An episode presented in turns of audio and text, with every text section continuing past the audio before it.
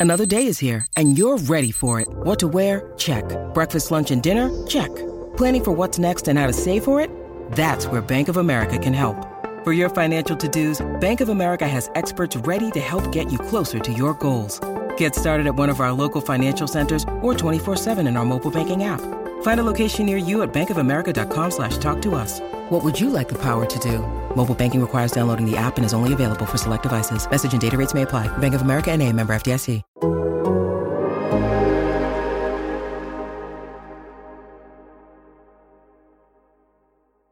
Hello and welcome to the Game Theory Podcast. I'm your host, Sam Vecenie. We are presented by The Athletic. Today on the show, it is a night game for me over here in Australia, a morning game for Andrew Schlecht over in Oklahoma. It is the post Chet Holmgren Renaissance morning. Uh, Schlecht, first and foremost, how you doing today? It's early where you are, so let's let's jump Yeah. in. How, how are things going? Oh, I'm doing great. I got the coffee going. I have the uh, still some some post Chet adrenaline still coursing through my veins. Uh, I'm feeling good. So it was great. We had planned on doing this, you know, a couple days ago, like before July 4th. We'd kind of planned on getting together this week and doing a podcast, right? And we were going to talk more about the offseason and everything. And we're still going to do that. That's going to be the second half of this podcast. But I mean, good God. Uh, last night was one of the most fun summer league viewing experiences I've ever seen in my life. Yeah. And it was in large part due to Chet Holmgren and the Oklahoma City Thunder starting the thin towers, Poku and Chet, Yeah. starting Josh Giddey at point guard, where he's just slicing and dicing and doing whatever he wants on the court, getting wherever he wants. Uh, we had Jalen Williams from Santa Clara playing really, really well. We had uh, just too much going on all at once, it felt like, for a summer league team. Obviously, this will be a significant portion of the Big Thunder, but I mean, I, I'm just going to start here, Andrew. I got texts from four different, you know, NBA scouts, executives, whatever last night asking me the simple question. Is it started happening at the end of the first half Yeah. and continued throughout the game. Is what Chet Holmgren did last night the most impressive summer league debut for any draft pick that we could remember? And that that's where we're at with what Yeah. Chet did last night. Like that is uh such a staggering realization that I think is just worth putting out into the world. Look, I, I don't want to overreact. It's summer league. Like, let's just not go nuts here. But it's hard to not be excited about what we saw last night with Chet Holmgren. I think. Yeah, it was the it was the variety of ways. I think there was an outcome where he puts up similar stats and it wasn't as impressive because Yeah. you could see a world where he's just running pick and rolls, pick and pops with Josh Giddey, and Josh is just finding him. Right. And that's not what happened. Uh, Chet was bringing the ball up. He showcased a variety of moves with the basketball, which was a little surprising because it was like, man, this isn't this isn't Chet at Gonzaga. This is not the guy that we saw play under Mark Few last year. Yeah. Um, It was more high school Chet. Yeah. yeah, it was yes, it's more high school, more like U nineteen type stuff from Chet, and I think the Thunder fan base was surprised. I think people were really surprised to see the way that he played, especially the way he just shot the basketball so effortlessly.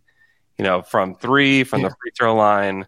I think there were some people out there kind of trying to to tamper the expectations with his shot in particular, saying, "Oh, well, did you see how he shot in the half court?" And the like the fact is, like he was, you know, he's a shooter. I mean, he was shooting the ball right when it hit his hands. He missed his first one, but when he just took it so quickly, you were like, "Oh, okay, this is what we're gonna do." And then I don't think he missed after he took that one. Um, but I, he was he was so impressive. And then defensively, I think a lot of people are like, well, look at these giant guys. He's going to have trouble with them. He destroyed these. I mean, Taco Fall, Kofi Cockburn, Yeah. but they're not NBA level like in, really they're not NBA level centers, but he made yeah. them look like they weren't. You know, where summer league can be deceiving in some ways. Um, I was just so impressed with him, man. I, I don't know what you thought. I'm I'm curious to know what you thought about Chet um, and what you maybe expected to see. So, look, this comes from someone who I had Chet at number one, right? Yeah. I just kind of decided near the end of the process, you know what? If this works, it's going to go better than anyone else's highest end outcome, essentially. And what we saw last night were flashes. Okay, let's say let's say sustained full game summer league flashes. Yeah. Of what the upside is. So I've always been a little bit higher on his open court ball handling than what other people seem to be. Mm-hmm. I, I, always have bought him as like a grab and go guy, for instance. And what we saw last night, you know, he's just grabbing and going and stepping into threes because guys decide not to play up on him, right? Yep. Uh, the other thing that I really kind of considered because last year I had Scottie Barnes at five or six. I can't remember. I think probably six yeah. uh, on my board. And one of the things that I did not really consider is that for these big six foot nine plus ball handlers in the college game, if unless their team is playing five out all the time, right? There is just no space to operate in the mid range as a ball handler, as a driver for these big guys in college basketball. A, because they're just bigger than guards, right? Like they take up more space as ball handlers in that mid range area, just physically than smaller guards do. And it can be harder for them to kind of maneuver around without running into help. In the NBA game, the court is just much more well spaced. A, there's just more space out there geometrically because the three point line is further back. B, there's more skill out there. It's even at the summer league level, it's essentially like a college basketball all star game, let's say, right? Yep. So I have always thought that there was a real chance that Chet's ball handling would play up once he got to a better level, especially considering that Gonzaga played Drew Timme next to him. And I just want to get this out of the way real quick. We shouldn't like be shit talking Mark Few based on what we saw from Chet Holmgren last night. Like mm-hmm. Drew Timme was genuinely one of the like two or three best bigs in college basketball from an offensive perspective last sure. year. Yeah. Uh, averaged like probably 20 points a game, unstoppable on the block. Like there's, you if you have Drew Timme on your team, you should operate in exactly the way that Gonzaga did last year. Mm-hmm. I, I, just want to be very clear about that. Do I wish that Mark may have let you know Chet do a little bit more uh, as a driver, potentially, but again, there's just not a lot of space out there for these guys to be able to attack because of the way that the mid range area is condensed in college basketball. So I, I say all of that to say the ball handling stuff did not really surprise me. He had a great shooting night. Like, let's also just be clear about that. Like, he made yeah. his first four threes and he started to feel it. Like, you could see yeah. after he made that four three, like, he comes down, dribble right, spin back left, Dirk fade away. Yeah. Like, w- what are we doing here? Like, you, you could see it. But he, here's ultimately the thing that made me end up with Chet at number one and it's the biggest thing that showed through last night. And we'll talk about the defense or whatever. That dude is not scared. Like that dude no thinks he is the best player. Like people will joke around about the stuff he said pre-draft where he's like uh, uh someone would ask him who's the best player in the NBA and he'd go, "Oh, yeah, me in 3 months." Yeah. He believes that. Like yeah. this is the thing. He genuinely believes that and he conducts himself as such. And I think that that can't be overstated when it comes to something like this. Like, he is never going to lack for confidence. These guys that are like skinny and don't, you know, have the great physicality to be able to deal with shit, like, sometimes they just like lose confidence, right? Like they get beaten up and they get well, chewed up and spit Poku. out a little bit. I mean, Poku's like the great, like the a grand example of that to to people that have watched the Thunder. Yeah, know? and I think he's like pretty confident for a guy like this, but he still, you know, has his moments where Yeah. he looks like he's having a tough time, right? And you can see it like kind of in his reactions. You're never going to see that with Chet. He's super professional. He's an incredibly hard worker. Tens across the board uh, when it comes to the off court stuff. Tens across the board in terms of confidence. I, I didn't expect that where he had like 23 what was it like 23 8 and 6 blocks or something like that he had multiple assists in the four first half. assists, six blocks. Yeah. i didn't expect that but i thought he would look really good in summer league i guess is what i would say Yeah. Yeah, I was I was very surprised. I don't I don't know what other debuts would you compare it to? Like what other great summer league debuts? Like and, and not all of them are ended up being great players. I mean I remember Anthony Randolph just being like an absolute monster in Yeah. summer league. So it's just you can you can only overreact so much to it just because it is summer league and that Utah team looked like a team that hadn't really had a good first round pick in a long time. You yeah know? they did Whereas with Yeah. the Thunder, I mean, you're starting several first round picks and you're playing several guys that are highly touted. Where there was a real talent disadvantage for Yeah. utah like without let's be clear on that Yeah, Yeah. and that's that's because they've been in the playoffs for several years. Like this is what happens. Like this is how you they, get to places. too. yeah, they, they've also made some shitty picks as well like you take Udoka Azubuike, yeah, like you know Jared Butler, it seems like is not going to pan out. I really like Jared pre-draft, but he just looks like he can't really separate Yeah. uh, at the level necessary for someone like him. Uh, may- maybe that changes. Like maybe he just had a bad night last night, and Yeah. we see better from him uh, over the course of the next little while. But you know th- that doesn't look awesome right now. Uh, none of the Miye Oni, uh, Jarrell Brantley, Justin Wright Foreman second round uh, seems to be seems to have panned out in any way, given that none of them are on the roster. So like it's worth noting that the Utah Jazz are a really poor summer league team.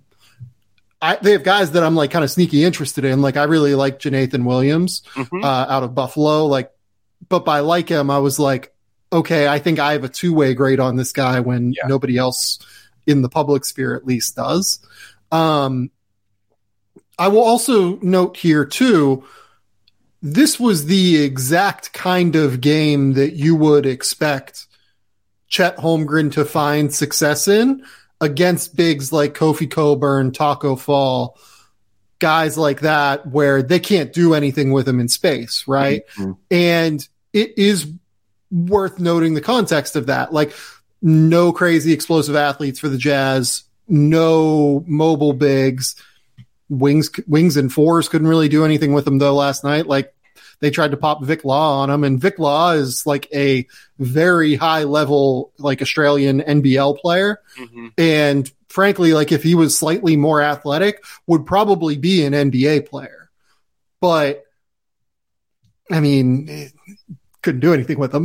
like can't, can't do anything with Chet. It's it it's crazy. And, and, like the block on Vic Law at the rim just kind of said it all to start the second half. It was just like, oh, ho- that to me was like the holy shit moment that he did last night. That and the Dirk fadeaway. Because like again, Vic Law is like 25, I would guess at this point.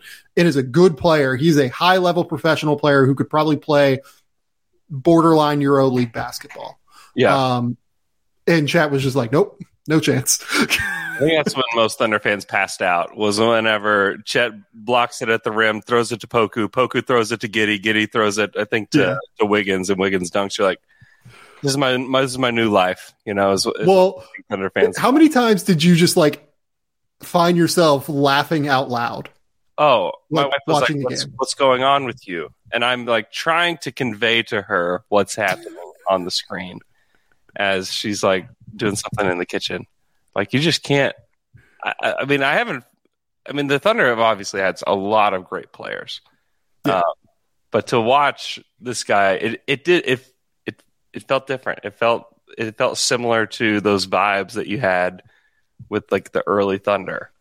Um, it was, and you're also at the same time thinking, and, and the reason you laugh is because this is summer league, and I shouldn't know, be right? having these feelings about summer league. This is game one of summer league. Like, what am I doing? Uh, but you still you couldn't deny just the variety of ways that he was just outperforming everybody. I mean, he was just so Yeah. clearly the best player on the floor, and maybe the bar is low for that. Yeah. But still, I mean, that's the bar that was set, you know, and he uh, he cleared it. Chet was so good last night that, and I love Ceruti, and I, I don't know Kevin Clark quite as well, but I, I love Kevin's work. Chet was so good last night that Ceruti and Kevin had a Spotify live room as Orlando fans thinking they fucked up the first round, the first overall pick already. no, see, I, I I feared that. I knew that that stuff would be going on on Reddit or whatever. I feared that for Magic fans because so you haven't even seen your guy yet. like you're already like, oh no. There, there was a point where, uh, where Russillo came on because Ceruti's Russillo's producer. Yeah, yeah. yeah. and Ceruti was talking, and I could just hear Russillo cackling in the background before even saying anything, just like laughing at the absurdity of what's happening right now. But that's how good Chet was last night. Like it was, uh, it was ridiculous. I, I, I don't really know that we need to like dive deeper into Chet. Uh, I really like Josh Giddey last night. I know that like there was some consternation. It seemed like where, oh no, like he's struggling with turnovers and he's missing shots. Josh Giddey got wherever the hell he wanted last night. Yeah. There was no one on Utah that could do anything with him. Um, I like Jalen Williams from Santa Clara. I thought he did great. I thought he was super effective in the minutes he played. Uh, had some really, really strong finishes. I thought Yes. touch finishes, extension finishes, a lot of different, uh, different tools in the toolbox. I thought that were impressive. he he showcased some stuff that I think when people when they drafted him, some people their reaction was, "Well, how do you have all these ball handlers all on one team?" And he showcased some stuff that showed that it's not necessarily just like playmaking with the ball, but being able to cut at the right time and see the floor the way that he does. That's going to be beneficial. I think he had he had two cuts last night that ended up in in dunks. And th- it's those kind of things that I think you're going to see a lot from him because yes, is he going to handle the ball a ton with Josh Giddey and Shai Gilgeous Alexander on the court? Like no, but can he play with those guys? I think he can. He shot really well off the catch, and then if he's able to cut the way he was last night, I mean, those are great tools to have. And I defensively is the question with him, but you know, we'll see. O- offensively, he's I think he's going to fit like a glove with these guys. And uh, I'd be remiss if I didn't bring up our dear sweet boy. I know. Poku, uh, it Yeah, was the game. it was the purest experience. I was texting with an NBA person during this game, Yeah. and they brought up the idea that he really struggles to play down in competition hmm like in the G League, in Summer League, things like that, because he is so confident uh, in his abilities, but also can't shoot yet. Yeah. And that's a significant problem. Yeah. And then he just ends up like driving, not without a, I think he has a plan, but he's not good enough to execute the plan yet. Yeah. Uh, like, there are so many flashes where you're like, oh, th- this is great. I love it. And then they're like, oh, this is never going to work. What the fuck are we still doing here? Flashes. and I, I, I my, my point remains that there is somewhere between a zero and 100% chance that Alexei Pokusevski is going to be an effective NBA player at some point. I, I it's, it's somewhere in there. Yeah. At least he did some things that made you feel like he could play on an NBA court. You know, he, he had some nice passes. He stayed in Mhm. front of guys defensively at times. You know, Got back cut like six times. It was great. for me, for me with Poku, the what he needs to do this year is not get sent to the G League. Like that's like Yeah. that's what that's all he needs to do. If he gets sent to the G League early again this year, I think you can at least I don't know you need to pull the plug, but you can put your hand on the plug in preparation to pull it. You know, Like he he just so here, here's the thing. years in a row, in my opinion, for him to really like make it. We we play trivia on your podcast regularly. Yeah. Yeah. Uh, trivia time for you. Mm-hmm. How much older is Alexei Pokusevski than Chet Holmgren? Isn't it like nine months or eight months or something like that? Yeah, it's it's like I think it's eight months. Yeah, like very very young Yes. Alexei. Yeah. like a lot of time here still. Um, a lot of potential here still. Or no, no, no. It might even be. I think it might even be like four or five months. Now I think about it, it might even be Yeah. shorter than that.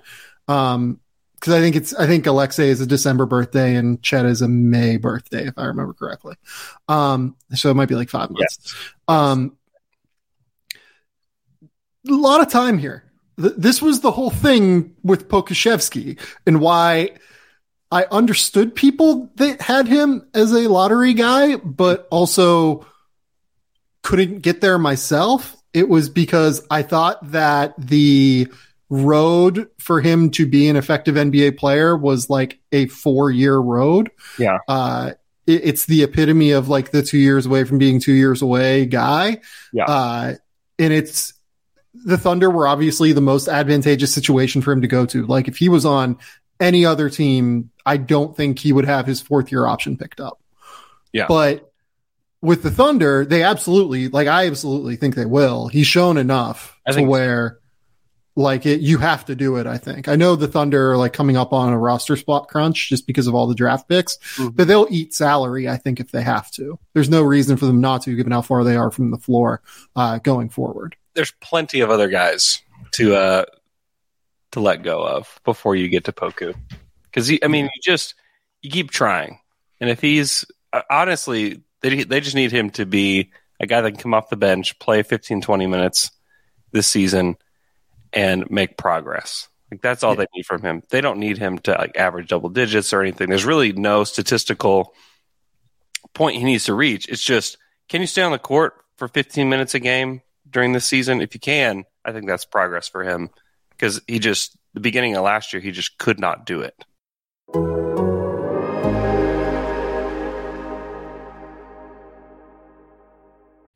We're talking about players securing the bag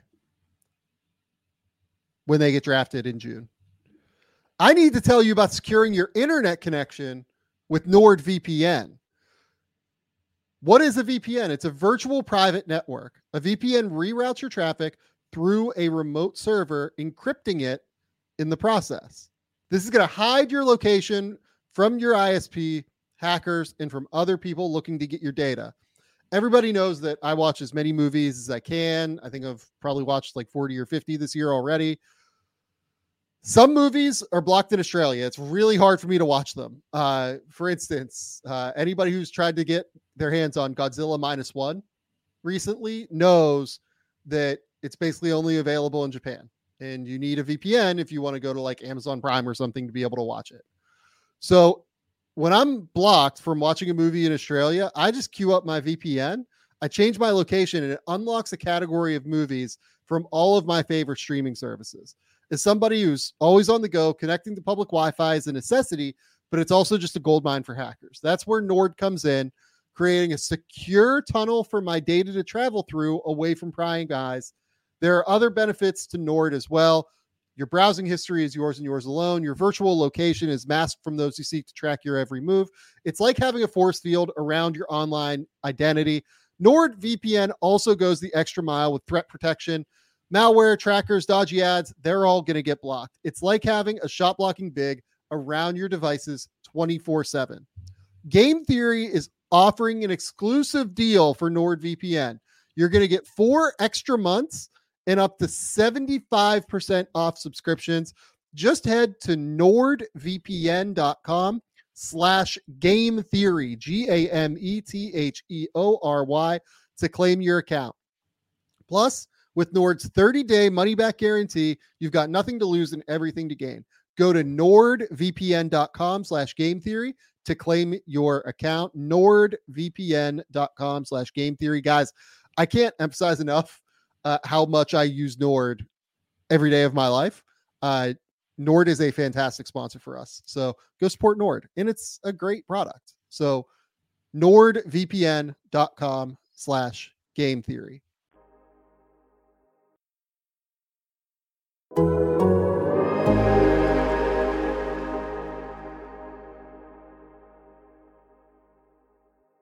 Okay.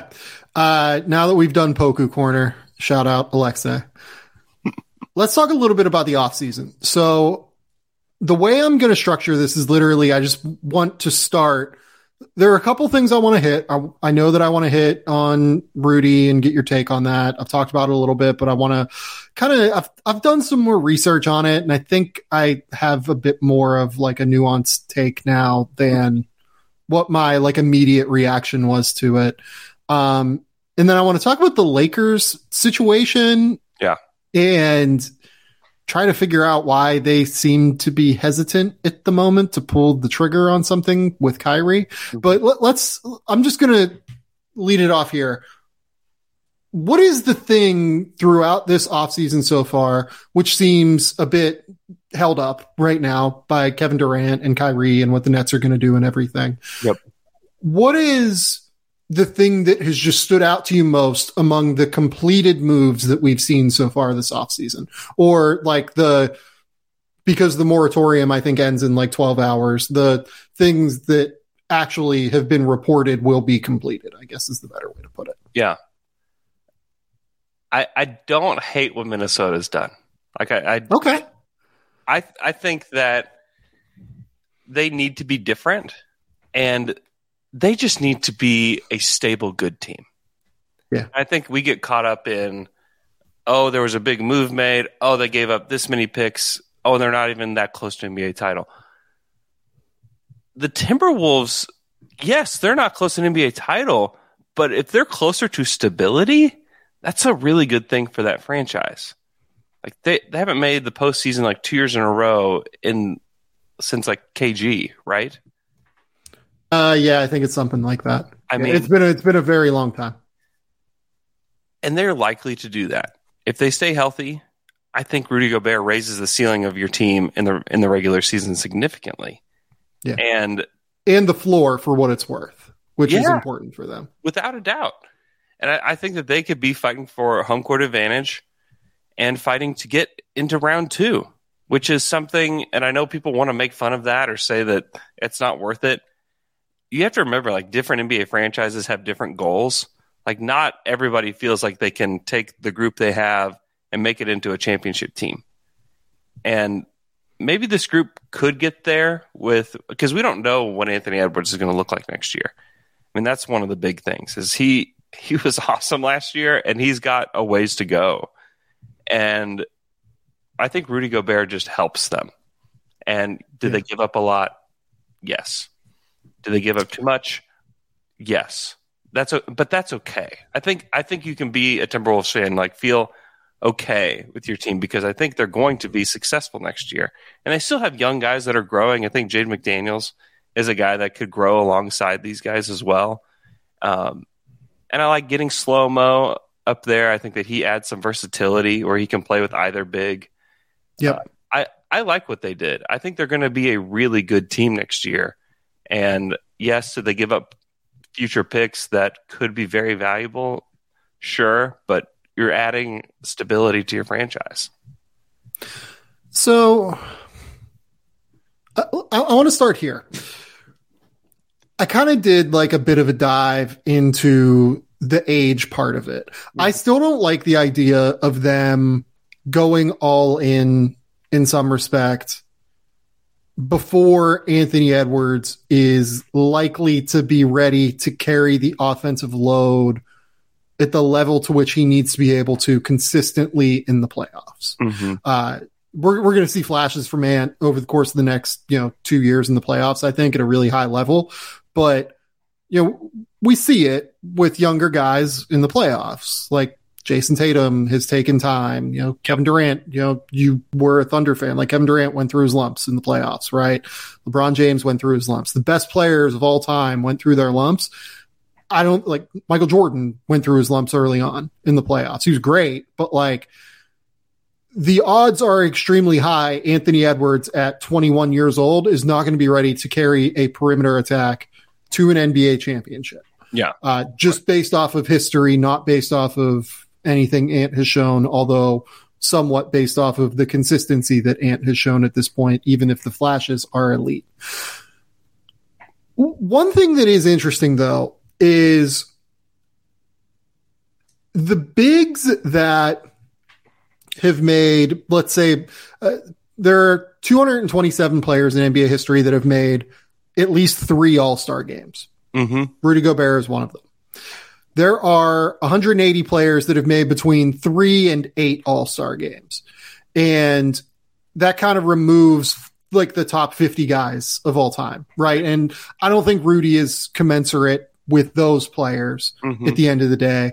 Uh, I do think that like the way to describe these guys is basically, you know, not generational, but era defining in some way, shape, or form because Rudy Gobert is an era defining center, let's say, uh, in the way that his game has shaped analytics discussion, in the way that, uh, you know, his rim protection has become valued in the way that, uh, just, just a number of different factors here, right? I think era defining, but not generational is probably the best way to describe Rudy Gobert. Uh, there are more guys among those 180 players that were centers and like frankly in a lot of cases defense first guys that maintained their value past 30 years old. So Artis Gilmore was an all-star deep into his 30s. He didn't make an all defense team after the time he was 30, but he maintained all-star value. Nate Thurmond made all defense teams until he was 33. Marc Gasol was an all-star until he was 32. Yeah. Pau Gasol had those weird Bulls seasons that nobody remembers uh, and nobody should remember because what a what a bizarre uh, what a bizarre couple of seasons that was. Yeah. Uh, but he made the All Star team in the watered down Eastern Conference into his mid 30s. I think he was 36 the last time he made one. Rasheed Wallace hung on as an All Star until he was 34. Ben Wallace was like an all defense player until he was 32. Mhm. Al Horford was an all star until he was 32. Larry Nance Sr. made all star teams and all defense teams until he was 34 years old. Alonzo Mourning made all star teams until he was 32, uh, but was done as an all defense guy by the time he was 30. And then the best case is Dikembe Mutombo, who won a Defensive Player of the Year award at 35 years old and, you know, was, you know, essentially like an all defense guy consistently in his early 30s. So, that's actually like a bigger list than what I think gets discussed Yeah. among like these guys that have between three and eight career all star appearances. And Rudy Gobert is renowned as someone who takes really good care of his body. The thing that worries me on some level is that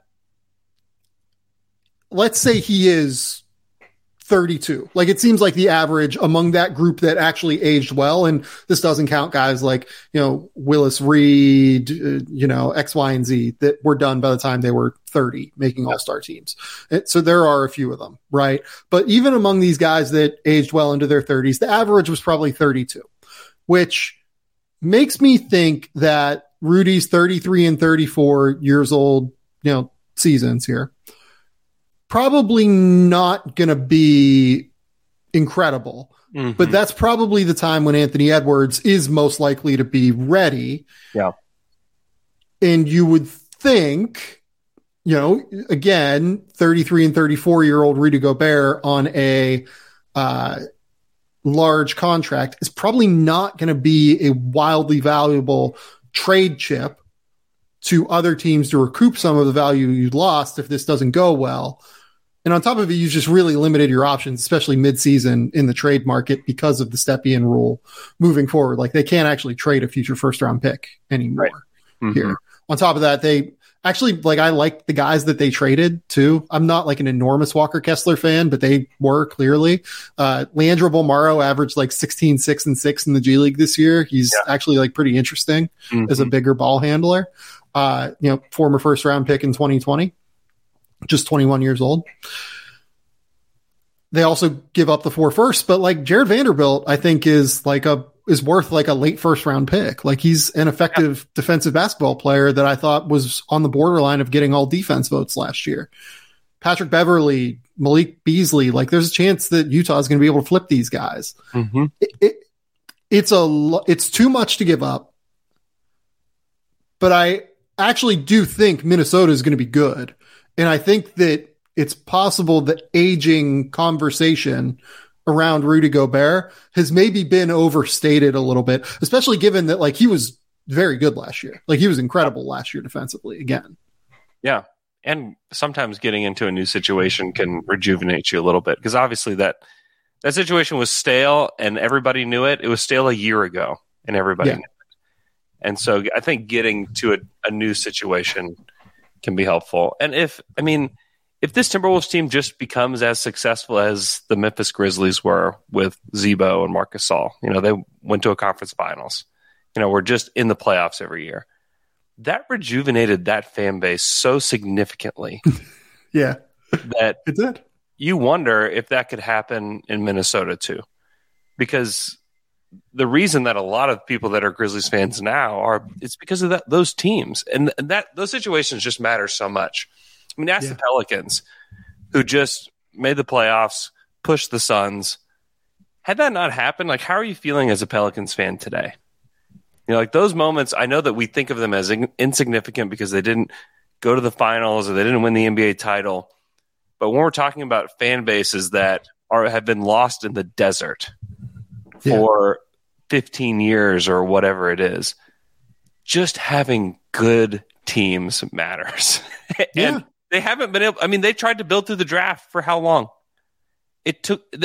They proved that that was not a great path for them, and they yeah. have. And they also there's also like new ownership, and they want to make a splash, and. Yeah. They got somebody good, and I, I mean, to me, it's easy to dunk on the Timberwolves just because they gave up too much, too many future assets for a guy who's close to thirty. Yeah, I get that if the Thunder did that, I would be crushing them today because I think it would be the wrong thing for them to do. However, sometimes you just have to pull yourself out of the muck and just be a good, solid team. And I think that the, that that's okay. I think that those kind of moves are okay, just to help rejuvenate the fan base a little bit. Yeah, and there are benefits to being a good, solid team when it comes to getting someone in on the mid-level exception, sure. right? their value based assessments when it comes to being able to, you know, for instance, acquire someone like De'Anthony Melton for the number 23 overall pick. Yep. Uh, on draft night because Minnesota, even though they can't trade forward looking picks, they can move their picks on draft night if they decide they need a veteran moving yep. forward. So, yeah, I, I don't love the deal. Yeah. And I agree. It's yeah. not a deal I would have made. Mm-hmm. There's also a pick swap in there in 2026, and two of these picks are after Rudy Gobert's contract is up, and you know you have to hope that Anthony Edwards just you know goes God mode, right? Like this is an enormous bet on Anthony Edwards just being like incredible, and I love Anthony Edwards, but just historically, it's hard to bet on a guy that's this young to be that motherfucker in the playoffs, basically. Yeah, they're it's it is very very rare. Yeah. Uh, however, we're talking about the Timberwolves being in the playoffs, which yeah, just, which is great, which is just okay. I'm not saying yeah. that this is like a slam dunk, a home run for them. I don't, but I just think that it's it's just sometimes too easy to dunk on these teams when it's like, man, like you haven't been through what we've been through, and to just you know come out as a competent team is like is an is an okay outcome for yeah. franchises. Yeah, and I think I probably went a little bit harder on the trade in my immediate impact when the sticker shock was just like, yeah. What in the entire fuck did they just do? Versus now, like really diving into it and being like, you know, not what I would have done, but I can see the pathway here at Yeah. the very least. Yeah. Uh, can speaking of like Western Conference teams that are in need of a pathway, the Los Angeles Lakers. Can, can you figure out wh- why? And look, with deals that haven't happened, you just never know with some of the reporting, right? Like it's teams trying to get specific messages out. It's one specific agency in all likelihood trying to get a specific message out in this case. But like, I can't really figure out why they wouldn't be all in on a deal that gets them out of the Russell Westbrook business. You know, much as I think you and I are like fans of Russell Westbrook in general, like you watched him for years. I like love Russ, but this was a disaster this year. Yeah. You get out of that and you bring in the perfect fit with LeBron. And then on top of it, like to make the math work salary wise, like you're going to have to get basically one of Joe Harris or Seth Curry, Right. uh, who also is like a perfect fit as a shooter next to Kyrie and Anthony Davis and LeBron. I, I can't quite wrap my head around why the Lakers are playing this. Maybe it really is just like a leverage game on some level, but like this is the unequivocal best case scenario for the Lakers in these waning LeBron years. A- Am I missing something here? Is it really just like Kyrie hate? Like what am, what am I what am I missing here, I guess? I think it is just Kyrie Irving. Don't you think? I mean, it's he had such a strange year. It was such a strange year. It was such an I'm sure such an exhausting year. Um, and I, and Russ brings his own problems to the table, but he's gonna play. Like at least Russ is gonna play. Like, are we sure that Kyrie's gonna play? I mean, that's the I mean that's a question that you have to just keep asking yourself. And I, I think yes. Don't like the the reason he did not play outside of for when they play in Toronto yeah, is now gone, yeah, right? And I you get know, it. we we can talk about Kyrie as a personality that has worn out his welcome now in multiple places and all of that. Yeah, But like he, sh- barring injury, he should pull. Like uh, he should be able to play. Like the problem that existed this year is no longer there, Yeah. right? he, he still has to give you at least some trepidation, though. I mean, because Totally. this, because this is it, right, for the Lakers. This is the tr- like this is probably the trade that they the only trade they can do to make themselves better. However, like this is it. Like, are you sure that this is it? And if So if, if they're going to give up 27 29 i mean to me you've got to protect those at least some because those could be those could be big time picks um i don't know I, uh, kyrie would give me if if i were sitting in the gm chair and my choice was kyrie irving and i didn't have to do it today i would probably say let me can i just sleep again can i can i just can i just think about this a little bit more um that I would I would totally understand that. I would want to I would want to sleep for a month straight just just to have that on my heart for a while Yeah. before I traded for Kyrie Irving. Like honestly, I I get the trepidation. So let's say that this fails, right? Let, let's say that like the Lakers acquire Kyrie in some regard, Yeah. give up Russell Westbrook, Talen Horton Tucker, or whatever, and they get Kyrie and Joe Harris or Kyrie and Seth Curry, Yeah. whatever the deal structure is, Mhm. right? Um, let's say this fails. LeBron maybe leaves this offseason, right? Kyrie maybe leaves this offseason, so you get nothing for them. You still have Anthony Davis. Mhm. And, you know, Anthony Davis missed a lot of time this year.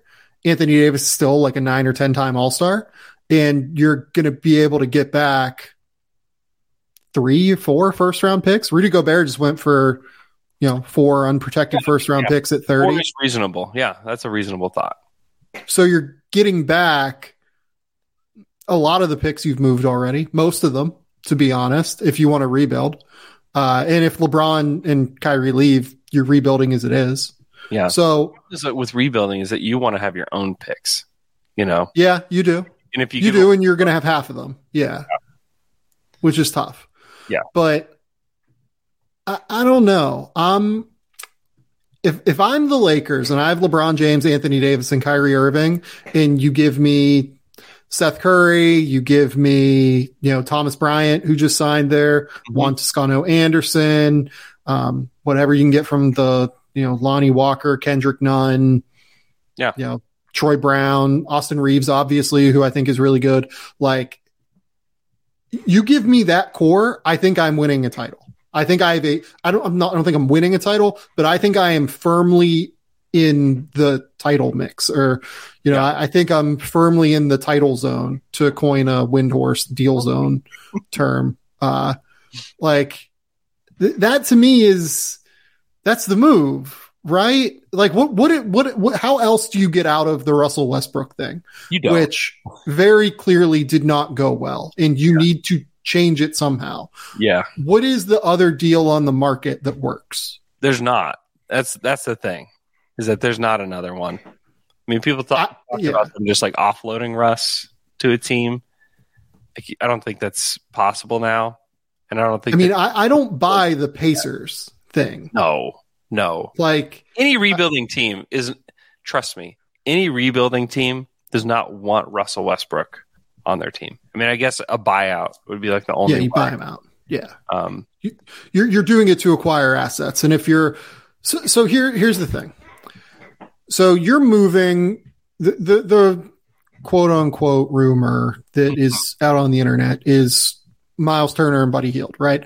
yeah, Miles Turner is worth over one first round pick by himself in value, probably more than that. If, Yeah. I, if I'm being real, but I really like Miles. I think Miles is a great fit for them too.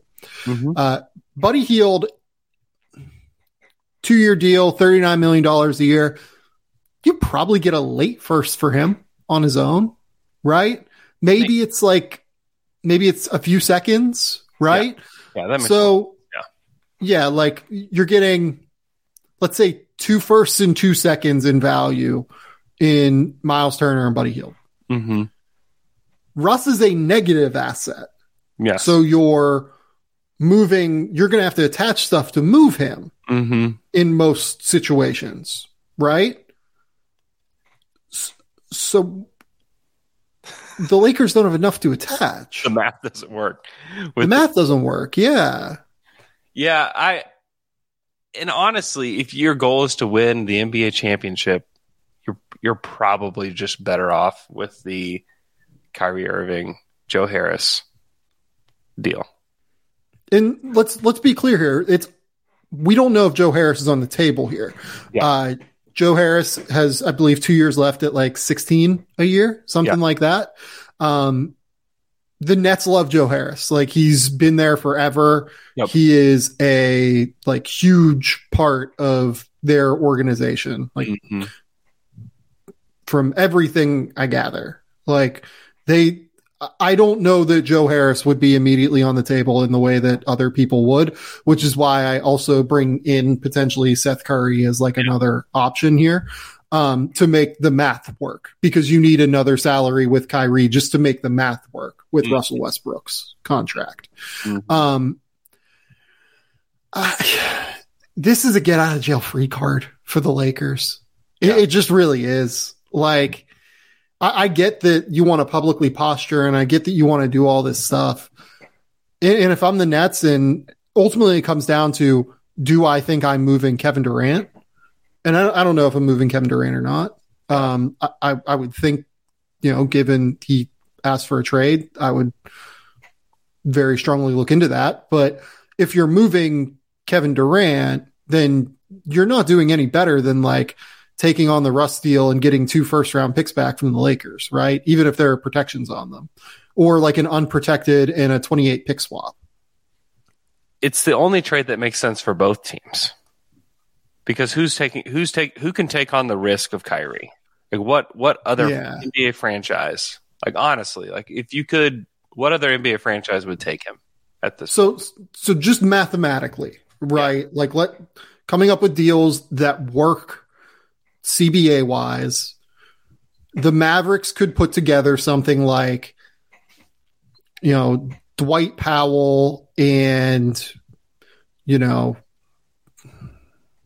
what Dwight Powell and like Tim Hardaway Jr., Dwight Powell and Davis Bertans, like something like that, like one of those two. You know, you get off the Powell money uh, if you're the Nets in a year, and then you have the longer term Hardaway Jr., Davis Bertans money.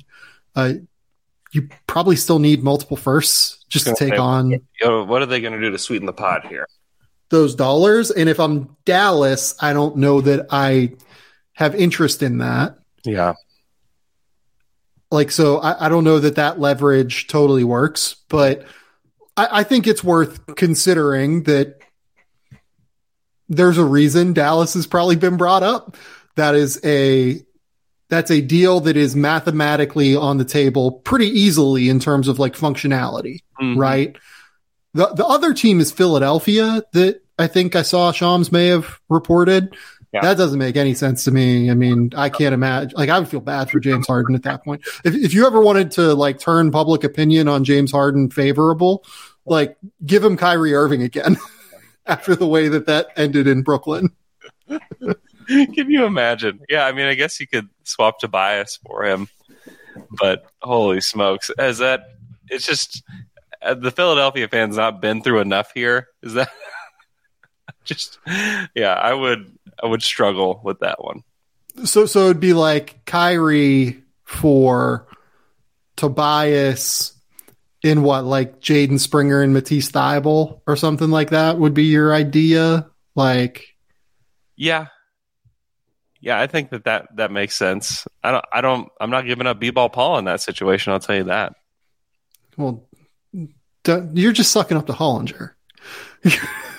no, I, I, watched him yesterday in summer league. He was he was a, he was beautiful what he did. Oh, God, I would feel bad. I, I can't I cannot allow in my heart Kyrie to end up. Uh, I, I don't know though. Like you put Kyrie, James Harden, Joel Embiid, Doc Rivers in a room together, oh. and then make Spike Eskin and Mike Levin podcast about it for hey. months on end. That's Th- that literally could be the end of the Rights to Ricky Sanchez podcast. It could be, or it could just be another birth for them. You know, I, I, would I would actually be in it for for that portion for just the the for the Ricky. Honestly, oh every every episode would be must listen. Every yeah. single one, it'd be unbelievable. But would lose his mind if Kyrie was on his team. oh my god! But like, yeah, I just this has to end with the Lakers, right? It with Kyrie. Right. Well, and LeBron and with LeBron. It just that's where it makes the most sense. It's like, okay, yeah. who's the guy? Who's the guy that he can play with where you feel confident that Kyrie is going to get his career back on track? You know, yeah. and it's, it, maybe it's Kevin. Like if KD decides to stay in Brooklyn and they run this back another year, yeah, I, I'm still, I would still love to watch this Brooklyn team. I will say that. Like I'm, I, I love it if they decide to keep Kevin, but KD seems like he wants to go. So I don't know yeah. what to leave there. Um, yeah. Okay, so I, I brought up this move. Uh, do, do you have another one outside of the Rudy deal that like really stands out to you? Is interesting. Uh, I just like what Boston did. I think that yeah. they they got a lot of value for not a lot going out, and they kind of, I mean, the Malcolm Brogdon deal addresses the problems that they had in the finals. Yeah. I just, I like a team that made a finals run, that made some improvements around the edges, that didn't give up anything, that didn't really change anything. However, they got quite a bit better. So I, I really like that for them. Uh, I'm excited to watch them. And then Gallinari is just like a nice regular season piece. I don't know how much he can play in the playoffs, but yeah. you have enough pieces where you don't have to play him in the playoffs. So if you can just save you know Grant Williams' body, you know, five minutes a game or seven minutes a game just by playing Gallo during the regular season, I think that those those kind of moves are pretty valuable. So um, I like it. I like what Boston did quite a bit. Yeah, and, and they needed another floor spacer. Like they just needed someone who can shoot at the mm-hmm. end of the day. And they got two guys who can really shoot in Malcolm Brogdon and Danilo Gallinari. But they, like the, there were times this year where it felt like it was crowded yeah. when Jaylen Brown and Jayson Tatum would drive. Yeah. And with those two on the court, it will be less crowded. Mm-hmm. I think is a good way to put it. That, that's what you're looking for on the margins, though. In Boston, shout out to them. They're going to pay the tax this year this is this is why you avoid the tax for all those years, I guess, if you don't have like in, insanely wealthy ownership like the Los Angeles Clippers do. Mm. Um, how do we think the DeAndre Ayton thing ends? I don't know. I feel like it's in a lot of ways tied to the Durant stuff. Uh, I'd be surprised if he played for the Suns. I just feel like the options of teams that people drew to Ayton are are running out a little bit. Yeah. But yeah, what a what a weird saga. Honestly, played so well. I mean, they just they were in the NBA Finals a year ago and looking great, and he was one of the reasons why. Yeah. And then all of a sudden, it's like, yeah, he's never never going to play for this team ever again.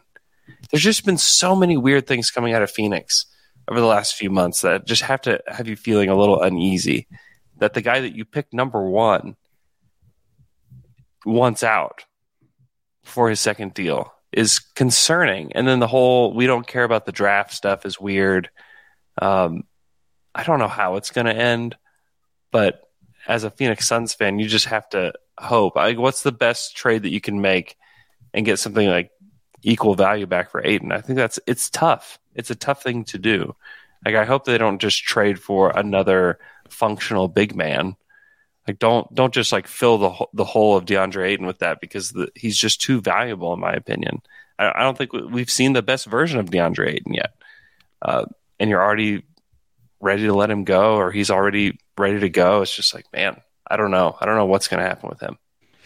I don't either, and it's weird because DeAndre Ayton is like really good at basketball. Yeah, yeah, really good, and and good specifically for that team too here is your complete list of players according to basketball reference that have averaged at least 17 points and 10 rebounds per game in a season before they turned 23 years old. Mm-hmm. uh, or or in their 23 year old season or younger.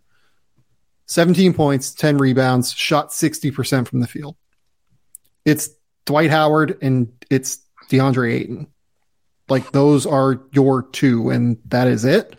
Uh, that is like crazy to me. It's crazy. Like, it, also, I feel like DeAndre has left a lot of stuff offensively on the table, like stuff that I feel like he he can get better. Like he's not. I don't yeah. know, man. This is just it's just so weird. And then like if you reduce it to 55%, because look, like 60% high, he's Chris Paul yeah. feeding him the ball, feeding him the ball, right? It's Kareem Abdul Jabbar.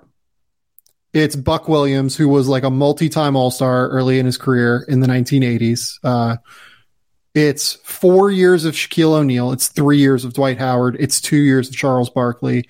Um, and then it's DeAndre Ayton and John Collins, who, by the way, for some reason, the Hawks are trying to move right now for some ungodly reason. Mm-hmm. Um, I don't know. I don't get it. I don't get why there isn't a bigger market for DeAndre because you can't point like with John Collins, you can point, oh yeah, like he's kind of a tweener defensively. You don't know what to do with him. Yep. There's kind of a lot going on there. Uh, I think he's gotten good enough at the four defensively. He's good enough at like sliding his feet in space now and being aware rotationally to where he's not a liability, but he's not a plus defender. Yeah. DeAndre is a plus defender now. Yep. Like he's a plus defender at the center position. He can guard out in space he's, you know, he, he falls asleep sometimes at the basket, but he's pretty good as a help side defender now. He's not elite at it by any stretch. That's the thing that's holding his game back, if anything. But I, I he's really good. He's 23 years old and he averaged 17 and 10 and shot 63% from the field. Like, what are we doing here? He has potential to shoot it. Like, he can defend. Well, and if you care about life beyond Chris Paul, like, yeah. you have to he and Booker and Bridges, like that's a that's great. Like, what are we, why are we not doing everything we can to make this guy happy? Yeah. It's just it is a it is such a strange situation to me because what what can you get back for Ayton that's going to satisfy you? That's going to make you feel like you did well. I see. Like I've been trying to figure out: is there like an Indiana Miles Turner, DeAndre Ayton like Yeah. swap kind of thing? A. So here's the thing: like, look, Chris Paul can play with any kind of big. Yeah. Chris Paul is particularly good at feeding rim runners. Mhm. Miles Turner, as good as he is, and he's a phenomenal floor spacer for a big, great rim protector, better defensive player overall than DeAndre Ayton is. Not a rim runner, right? Like pick and pop guy, not like a crazy downhill athlete necessarily. Um, but I've still been trying to figure out like, is there a Miles Turner and a first round pick deal there? But if, if I'm Indiana, wouldn't I just rather extend Miles Turner? Like I'd try to at least. Then have eight. I don't know. I'd rather have Ayton if that kind of deal is available. Like, give me DeAndre Ayton. I'd rather just have the the better player, and then you can reunite him with with Jalen Smith. You know, Yeah, and you know what? Like, you then have Tyrese Halliburton, you have Ben Mathurin, you have DeAndre Ayton, you have yeah. uh, Chris Duarte. Like that. That's your that's your core four moving forward. Mm-hmm. It, that's pretty good. Like that. That's a really really good core that you feel like you can build around. You're still probably not going to be great next year, but you're probably competitive because Tyrese is good and DeAndre's good. Mm-hmm. So maybe you're right. Like maybe I would do that. You- You'd have to throw in like some other stuff, obviously, but like it's If I'm Phoenix, That- there's no way I'm doing that though. Like, That just doesn't feel adequate. That doesn't feel like that really gets me anywhere. Maybe Yeah. they're a little bit better next year, but man, I, if I'm Phoenix, I'm thinking. I mean, Chris Paul's 37. Like, how much longer? I, I just can't. To me, I can't throw guys like Miles Turner or whoever at this team trying to make it better today. Like when you have an option that keeps you good today and good in five years, and you're giving that away so that you can maybe be slightly better for one year. Like Ayton could be a lot better than Miles Turner next year. He's 23, you know? Yeah. By the time he's 25, it could be like, man, I cannot believe that they traded Miles Turner for DeAndre Ayton. He's averaging 20, 12, and two blocks a game, and he's just crushing it for the Pacers. the, the other one that I've been trying to figure out is could this be like a place for if Toronto decides they don't want to put Scottie Barnes in a Kevin Durant deal? Yeah. Um, may, maybe DeAndre makes sense there. Yeah. Like trying to figure out like, okay, we sign and trade Gary Trent or something like that. We we sign and trade, you know, Precious and Gary Trent for DeAndre Ayton or something like that. And that again, that makes Phoenix worse. I, I don't like that deal. Uh. like I, I think it's a dumbass idea. Yeah. But if they're just like set on fuck it, we we don't want DeAndre anymore for some reason. It's just it's such a wild situation. I feel like I have incomplete information on on what's happening with DeAndre and Phoenix. Uh, look, I think that like uh, look, I've talked to people and I still just don't. I, I think it comes down to ownership at the end of the day. Like, I mean that that doesn't come like don't. Robert Sarver for a long time has been a very cheap owner, and I think that if this was a owner that was willing to consistently pay the tax and has proven that over a long period of time, they would have extended DeAndre Yeah. at the deadline or like at the extension deadline back in October. Mm-hmm. Coming off of a fucking finals run where he played better than Nikola Jokic for a full series. Mm-hmm.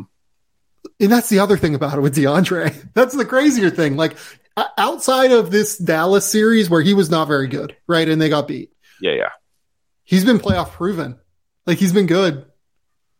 This is not a situation where you have to play him off, He's 23. play him off the court. He's 23. Like 23 year olds have bad playoff series. Yeah. That happens every single year.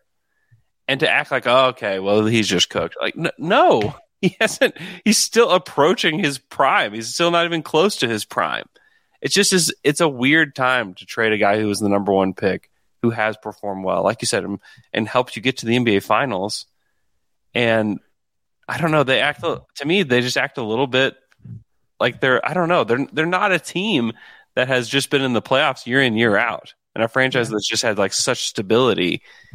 Like just sign DeAndre, make him happy, stabilize your franchise for a little bit longer before you start making wild decisions. If DeAndre Ayton in a year is unhappy, you can trade him then. Like that's that, a tradable. That's the other thing. People are acting like, oh yeah, he's just like a limited big. He's just like a rim runner and all this stuff, and you don't want to pay those guys the max. To an extent, I get it, and I am generally hesitant about paying bigs. Yeah. I also think that people are drastically underrating how hard it is to find all of the things that DeAndre Ayton can do in one player. Mm-hmm. He is a really high level scorer. Like he just averaged 17 points per game on, you know, the best team in the NBA during the regular season. 17 points, 10 rebounds. He's probably one of, I don't know, what do you want to say? The 10 best rebounders in the NBA, something yeah. like that. Uh, averaged 11 and a half point or rebounds as a sophomore. Like he's a phenomenal rebounder. Mm-hmm. Uh, okay shot blocker, good shot blocker, good, solid overall defender. I think he is big enough and has figured out how to use his frame well enough in drop coverage to where he's pretty good rim protector. Uh, he's also a switchable defender that you can keep on the court in a playoff series. He has potential to shoot. Uh, he's made, looking at the numbers here, 75% of his free throws over the course of his career. Uh, took a three basically once every four games and made 37% of them this year. Like non zero chance that by the time DeAndre Ayton's 26, he's shooting threes. Yeah. Like it's, I get that he's limited as a playmaker, like as a passer. That stuff can come for bigs. Like it tends to come a little bit later, I think, than what people would tend to think. Hmm. But if that's like your one hold up here because the rest of it's pretty complete. Yeah. It's harder to find those guys than what people think in a package that is seven foot tall, 250 pounds, doesn't get beasted by other true centers. Like that's the difference between him and like Bam Adebayo, for instance. Mm-hmm. Bam is for me like one of the three best defenders in the NBA mm-hmm. and is a better overall offensive player than DeAndre as well because he can pass and he can do some similar things uh, playing with the ball in his hands. Different offensive player, but effective. Yeah. I mean, if I'm Atlanta, I'm doing anything I can to get him. That's a good one. That's a great one. Yeah.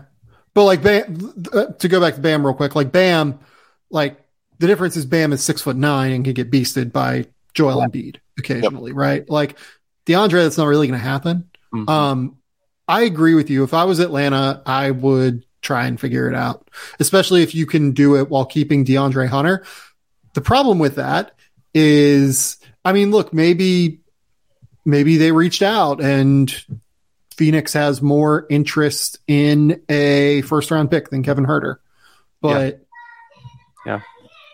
You know, like Kevin Huerter on some level, you would think is like a pretty good asset for DeAndre Ayton, like to start with in a trade. Yeah. But they also don't have picks to move now. So like, w- w- what is the Atlanta move? I-, I don't, I don't know what it is. Yeah.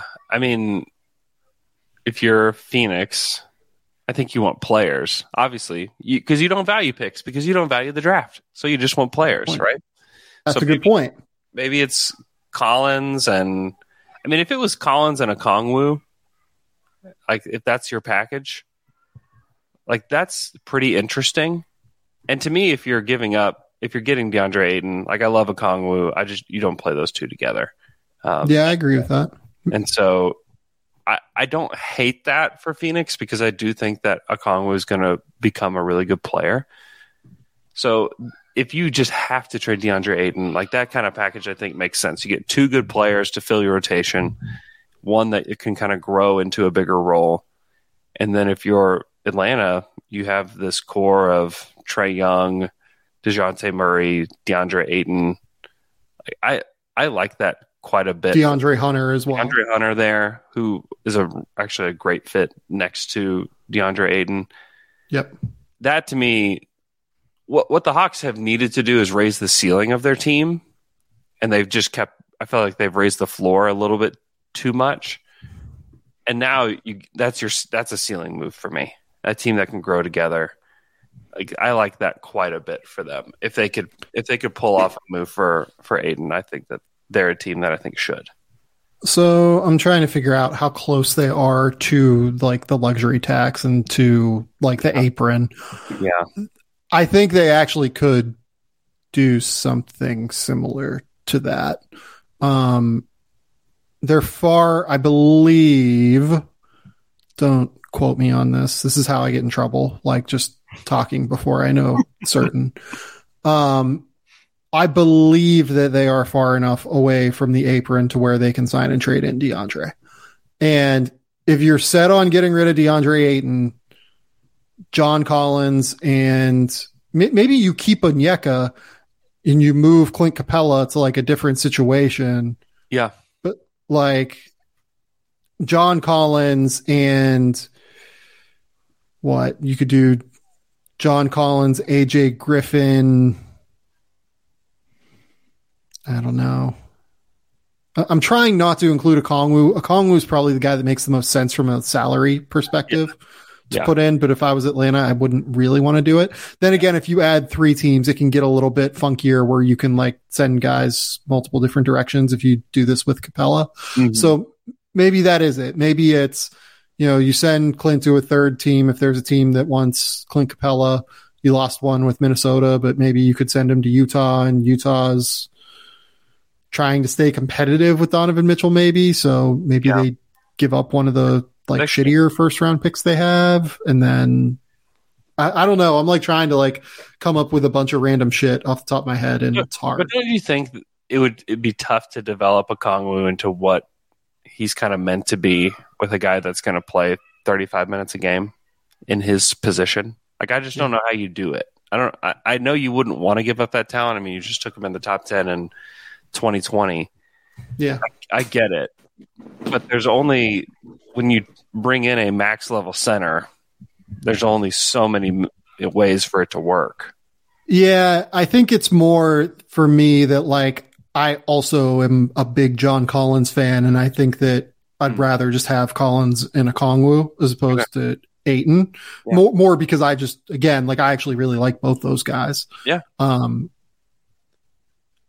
But like if I could I mean, you may solve like a problem with John Collins, like, cause I, I, don't, I can't imagine John Collins being like a problem in a locker room, but like, it's another weird one.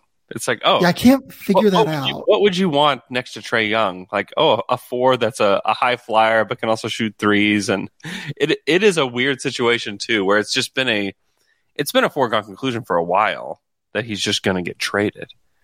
Uh, and I don't know why. I, he's good at basketball. Like John Collins is really good. Yeah. Yeah. These are both baffling situations to me that I don't, I can't quite like put my finger on. Like why, like why are these happening? Like they both seem to fit quite well with the teams that they're playing with.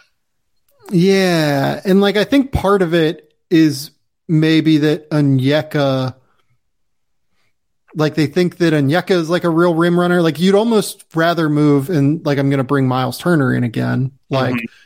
I would love to do like maybe it's Onyeka Okongwu for Miles Turner and then Clint Capela out to a third team or something like that. And then you try to extend Miles Turner and then you keep John Collins as your rim runner and then you have Miles Turner in the corner and you get Miles Turner's rim protection with his floor spacing and then you get full John Collins rim running to the basket all the time.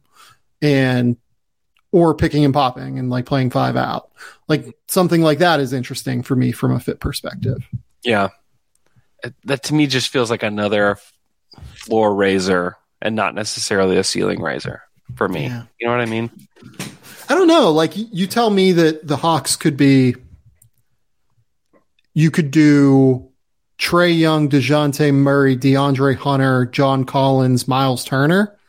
Yeah. That's a fun team. That's a really fun team. The top of the East is so good though now.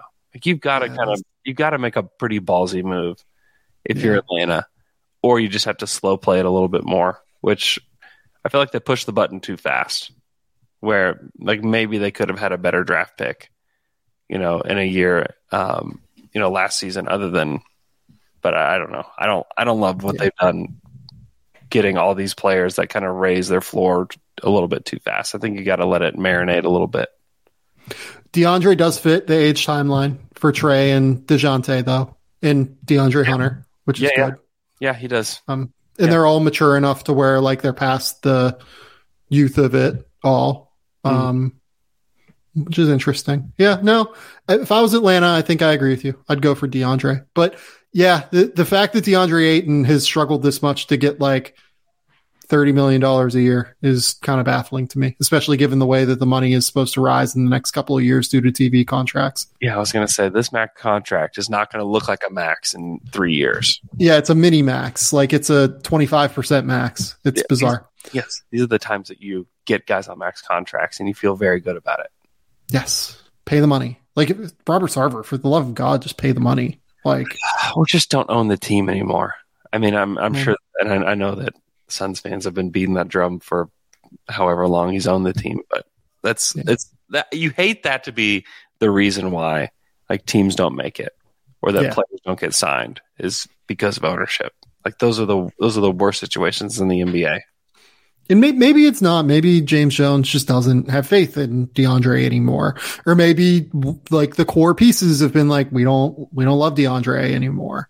Yeah. Um, I, I don't know that. Like I'm speculating on potential other reasons. It could be based on, you know, the Phoenix Suns I would almost not signing. DeAndre Ayton. Right. I would almost rather it be that situation where it's like personality wise, this isn't going to work. You know, It's just too baffling to me. Otherwise. yes. Like, and I, I don't, but like DeAndre, it seems like is just like a dude that likes to hang out and play video games and like seems like a pretty like good dude. So like, I don't, I don't know. Like maybe, Um, maybe he's like ready to move into a bigger role. I get that, but you're going to be able to move into a bigger role when, winner for you because Yeah. like the Chris, this Chris Paul team's almost like it's not going to last forever. He's 37. yeah, no, I agree. Weird. It's weird. Andrew, uh, we've gone for an hour 15. I don't really want to go much longer than this. Yeah. Uh, tell the people what's going on. Tell the people where they can find you. Tell the people where they can find your incredibly excited tweets about Chet Holmgren moving forward. You can follow me on Twitter at Andrew K Schlecht. Uh, you can. So if you're going to be in Vegas, I know a lot of NBA people are going to be in Vegas. The Athletic NBA show is going to be live on the concourse of the Thomas and Mack at 2 p.m. Friday, Saturday, Sunday this weekend. So come hang out with us. It's going to be a really fun time. Uh, you can listen to the Athletic NBA show. You can listen to Down to Dunk, which is my Thunder podcast, where we get to talk about Chet Holmgren for a long time. So come uh, come check it out. Um, and thanks for having me on, Sam. This is fun. Of course, man. It's always great to have you on. It's always great to chat about the NBA uh, with Andrew Schlecht. You should go follow Andrew. He's just like the best, uh, just the most fun person uh, that I enjoy talking about the NBA with. Uh, this has been the Game Theory Podcast. Please remember, rate, review, subscribe, do everything you can to support the show. Go subscribe to the YouTube channel. Uh, I think we're closing in on like 3,000 subscribers at this point. So we're doing pretty well over there. Uh, keep it locked here, though. We'll be back later this week if something happens. I don't know. I'm waiting for something to happen. I don't know if it will. Chet plays again tonight. That's another thing that happens. There you go. Maybe I'll podcast again about Chet Holmgren because he's now just everyone's favorite basketball player. It did not take long for this to happen, did it? It took one quarter. Thanks, Andrew, for coming on. Yeah, man. Thanks. Until next time, we'll talk soon. Bye.